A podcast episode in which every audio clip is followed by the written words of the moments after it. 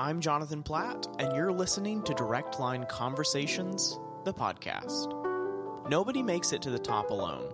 Now, you don't even have to try. Your journey to a life filled with purpose and leadership fueled by confidence begins right now. This week, my guest is 2021 Hall of Fame Abner V. McCall Religious Liberty honoree, Amanda Tyler. Amanda is the executive director of Baptist Joint Committee for Religious Liberty in Washington, D.C. She leads the organization as it upholds the historic Baptist principle of religious liberty, defending the free exercise of religion, and protecting against its establishment by government. Amanda grew up in Austin and graduated from Georgetown University and then the University of Texas School of Law. Thanks for joining me to hear Amanda's story and celebrate her together as the Baylor family. Here's my interview with Amanda Tyler. Amanda, I've I've gotten to uh, meet you before, and I've heard from several people, you know, about your story uh, and about the the legacy of success that you've left behind as you've um, risen. And uh, I'm just wondering if you could share your life story with people who may not know you or may not know the the full story. If you could just give us your um, your your your story from from college to now, and tell us about your successes and your family and the things that you're most proud to have accomplished.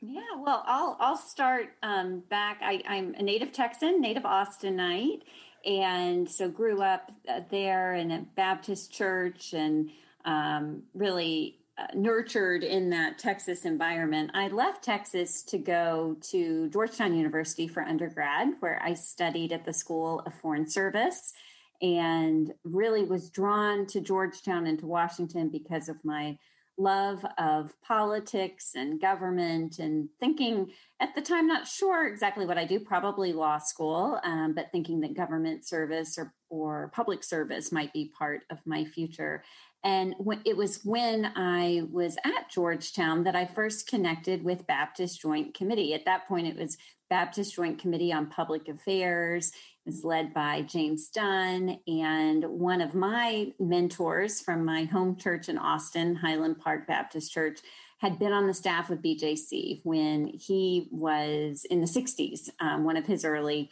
jobs. So he introduced me to the people at BJC and I thought, wow, this seems like an incredible organization. They are devoted to the separation of church and state from the Baptist perspective. They're located on Capitol Hill. And so I said, oh, I'd love to volunteer sometime.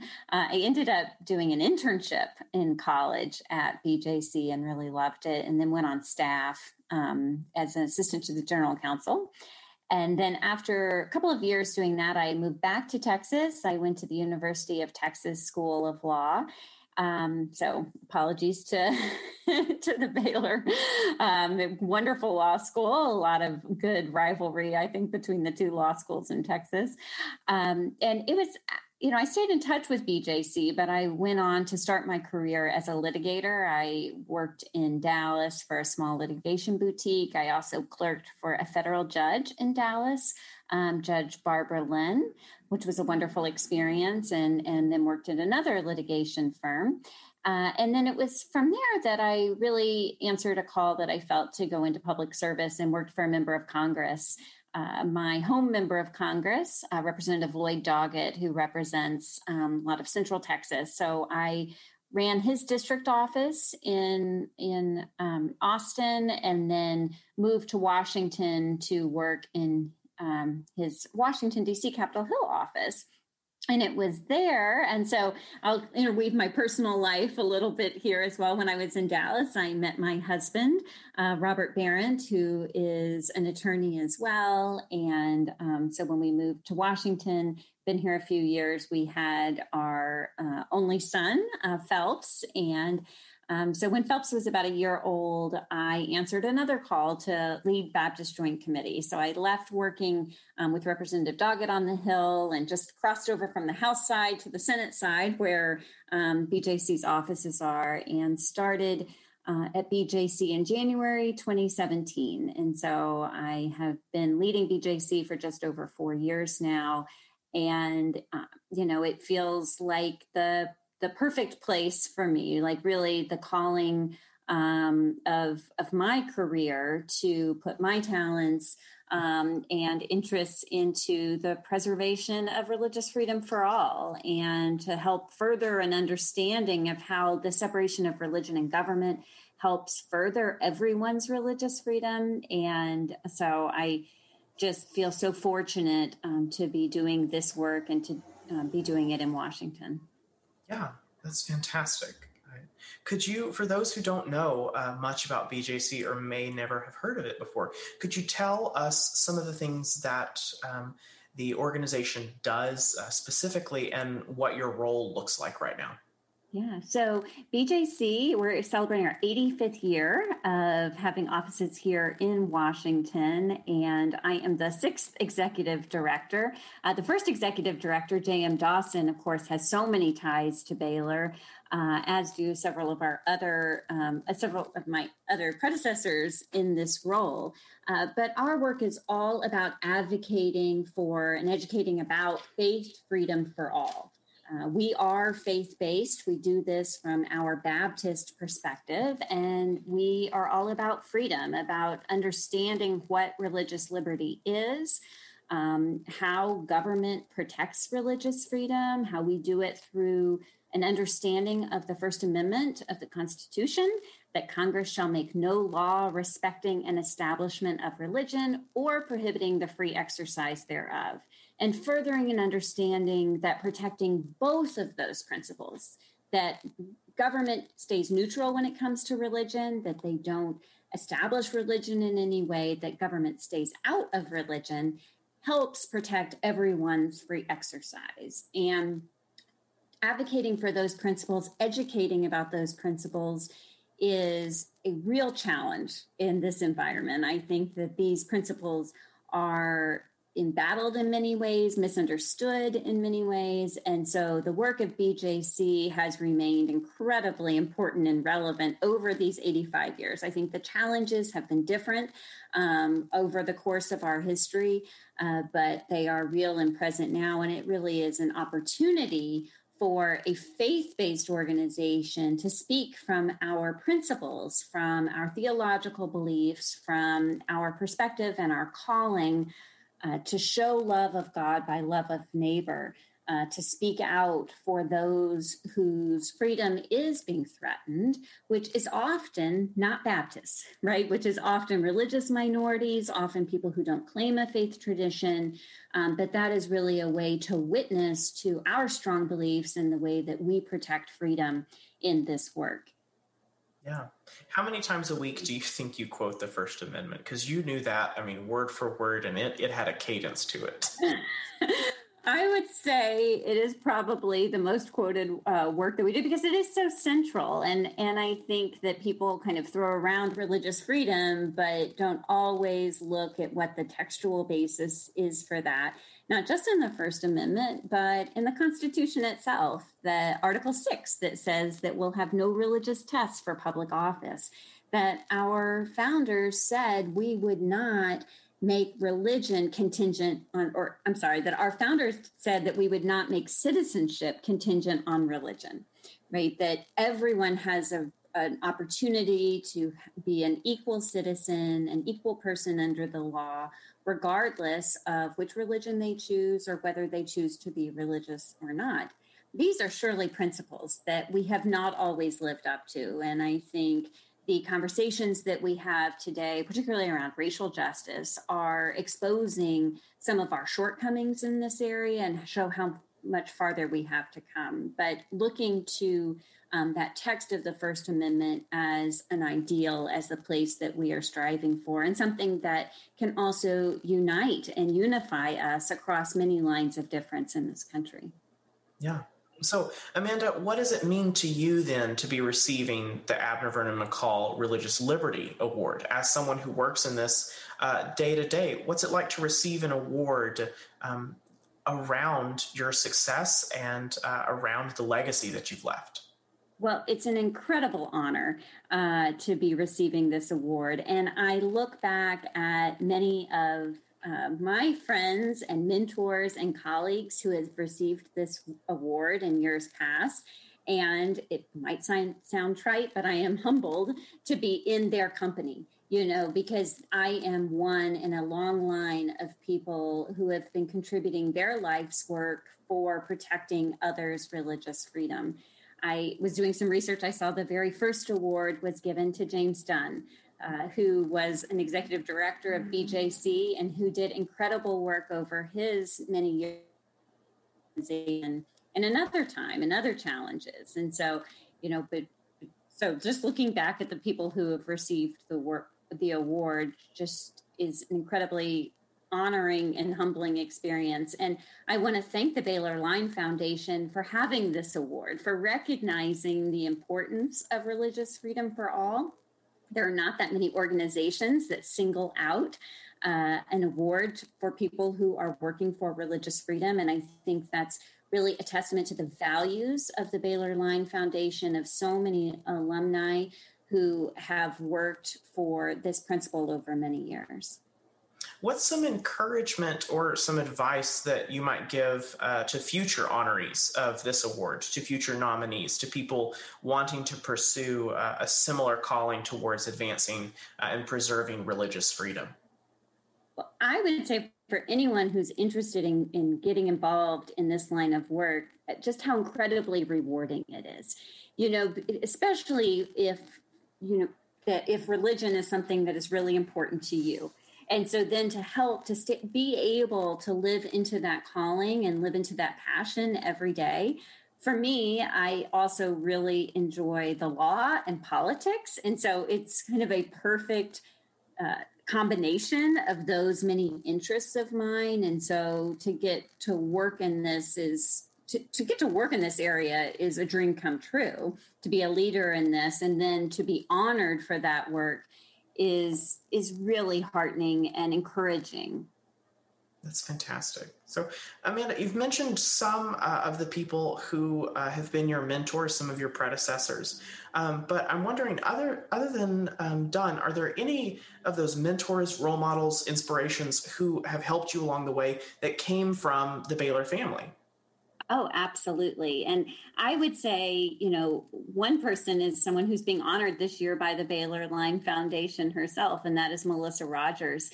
Uh, she was my first boss at BJC. She was. Oh, really? That's fantastic. She was the general counsel in 1999 and I was hired to be her assistant. And so I look back and I think about all of the ways that she has modeled for me how to be a professional in this world. At the time, I remember she had young children. And so now that I've stepped into this leadership role with a young child myself and in understanding the balance of that, I, I just um, think the world of Melissa and I'm so pleased that she is being honored here. I also, of course, think of the Baugh family. Uh, I know, you know, that um, of course we are all mourning the loss of Babs Baugh. And the last time, uh, the night I met you, John, uh, yeah. we were honoring Babs uh, last year. Uh, and of course, I've um, so loved getting to know Jackie Baugh Moore, who is currently the board chair of BJC and am, am really grateful for her. I think also when I think of mentors, I think of public servants. Uh, I think someone who doesn't have a connection to the Baylor family, but Representative Doggett, for whom I worked for eight years, who I think is an exemplary public servant who does it for all the right reasons, who remains engaged with his constituents.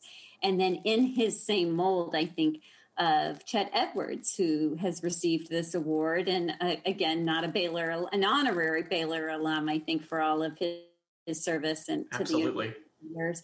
I also think of Kirk Watson, uh, with whom I got to work and know in Austin over many years. So um, those public servants who have done so much work to to further, you know, public public good in their roles, I think, uh, are an inspiration to me. That's fantastic. So, Amanda, my my last uh, like real question is uh, around the challenges of your success. And at Baylor Line, our our motto is to continue the legacy left unto us for the generation that will follow us, so that they can leave it and continuing it for the generation after them. So I'm curious about what maybe some of the most challenging parts or the challenging, most challenging themes of your success have been, and what have you learned from those challenges that you would like to pass on to maybe current Baylor students or current young professionals so that they may be able to um, take charge uh, and ownership during challenges similar to yours as they pursue excellence and success as you have? What immediately comes to mind is sometimes the enormity of the task in front of us. I, I, I the, we live in a really challenging time. You know, we're we're having this interview over Zoom. We're having this event over Zoom because of a global pandemic that no one could have expected or planned for. We also have an incredibly important conversation going on in the country, or that should be going on in the country, around racism. We've talked some about the challenges around religious freedom and what that means you know, a lot of my work over the last couple of years has been focused on bringing awareness around Christian nationalism, about what that means, about how to be a Christian doesn't mean that one's necessarily an American, or to be an American doesn't mean that one is necessarily a Christian, and how that ideology permeates our society. And I think there are some days when you can get up and say, What's it worth, right? How can we make progress on all these things? It would be easier to switch on Netflix right now. You know, is, is this something that, and I would just encourage just do your part, you know, figure out where your deep gifts are meeting the deep gifts of the world, uh, to paraphrase Frederick Buechner in his work on vocation. Um, that has been kind of a guiding point for me over my career, kind of a gut check. Am I doing the right thing? Is this really meeting a deep need of the world? And then do your part. And working together if if we had you know so many people across the country who were doing that kind of work we really could make progress on a number of different challenges. And so that has really animated the choices the professional choices that i've made in my life uh, you know, as I went over my biography, I've done a number of different things. When I was graduating from college or from law school, I couldn't predict where this path is going. And here I'm sitting, uh, still, you know, really mid career. Um, I don't know where the rest of the path goes from here. But uh, I know that if I continue to ask myself and answer that question and figure out what piece I can do to help move things forward, that I'm in the right place and hopefully uh, adding to the world because that is what we're trying to do with our professional lives. Am I speaking with future Senator Amanda Tyler? Is that what you're is that what you're announcing right now? Is, is your run for office?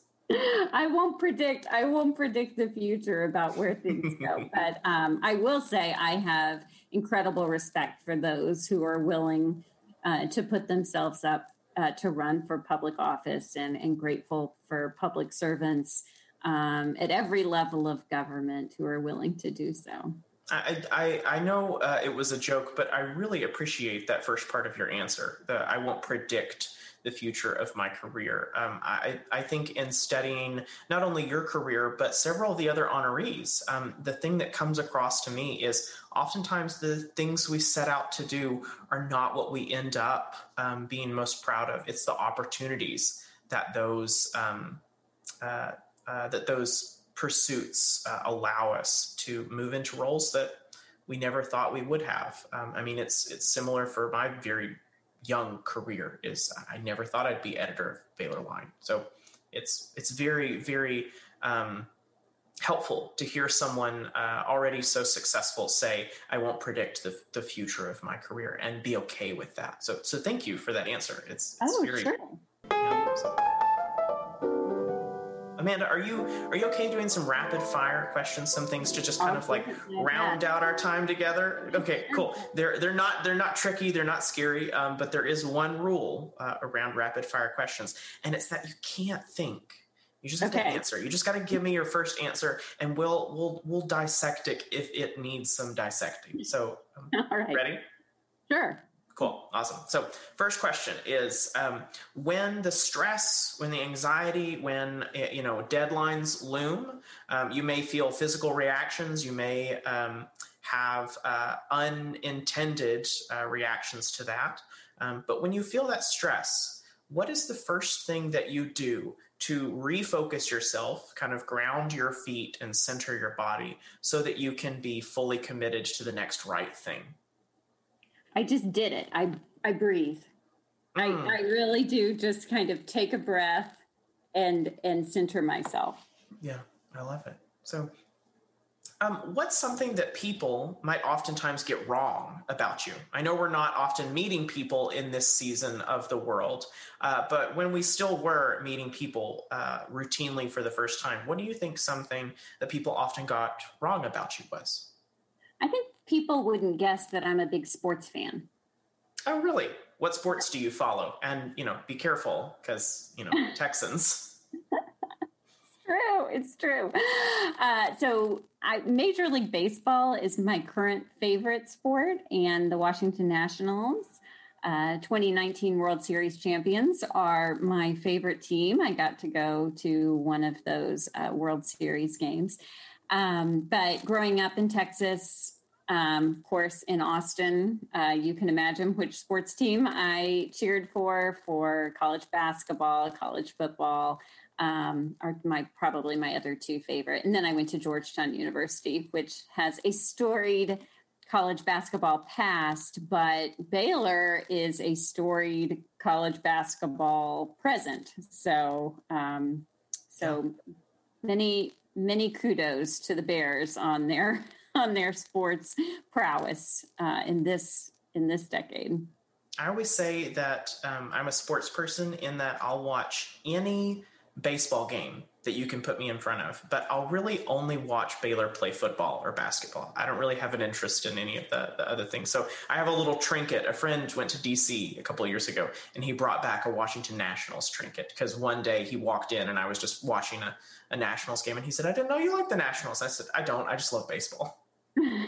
So, so something we have in common. Yeah, exactly. So, okay, so speaking of watching uh, TV, what are some shows that you guys are into right now? Are you binging anything on Netflix or HBO Max or, or, or watching uh, a show routinely as it's coming out right now?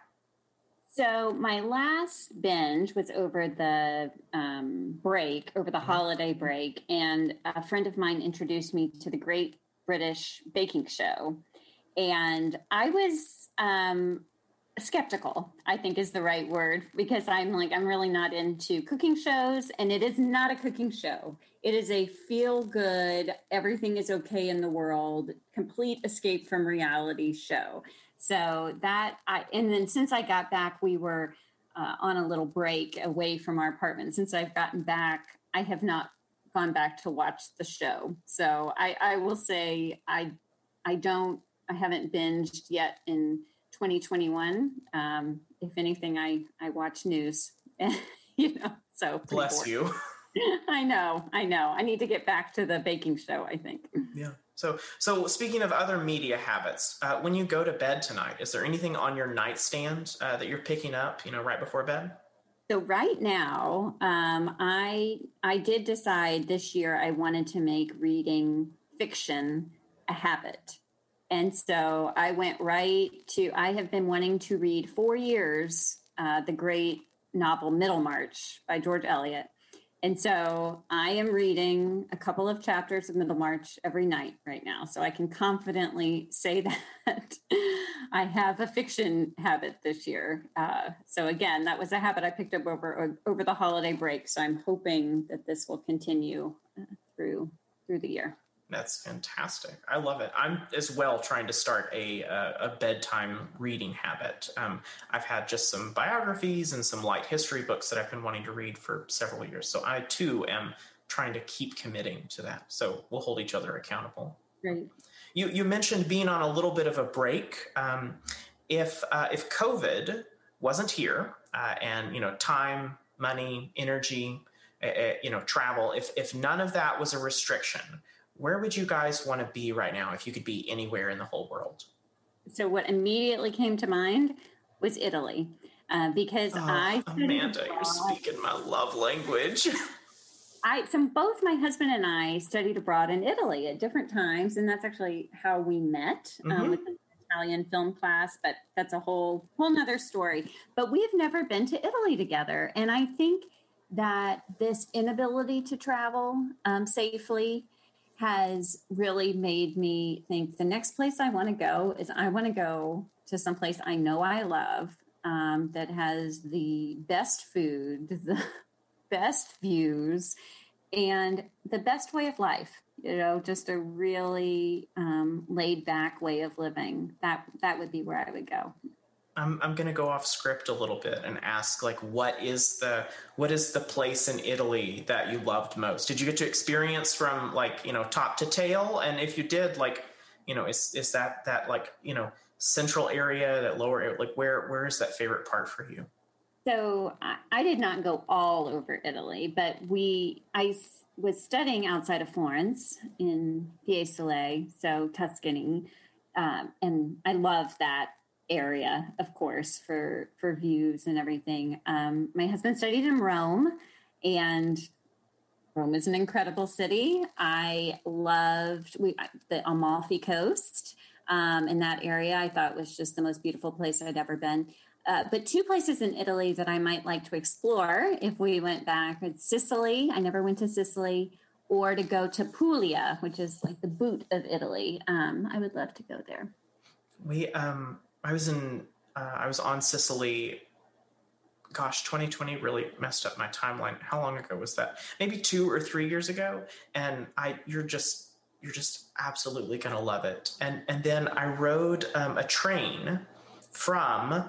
Uh, we were on the the like kind of bottom side of it in uh, Siracusa, and I rode a train all the way up Sicily and crossed over it. They actually put the train on a boat and took it across that uh, little strip of water in between um, Sicily and mainland Italy, and then rode a train all the way up to Florence. And it was absolutely magical. It was so oh. interesting. So you'll love Sicily. Yes, you'll love it. So, mm-hmm. okay.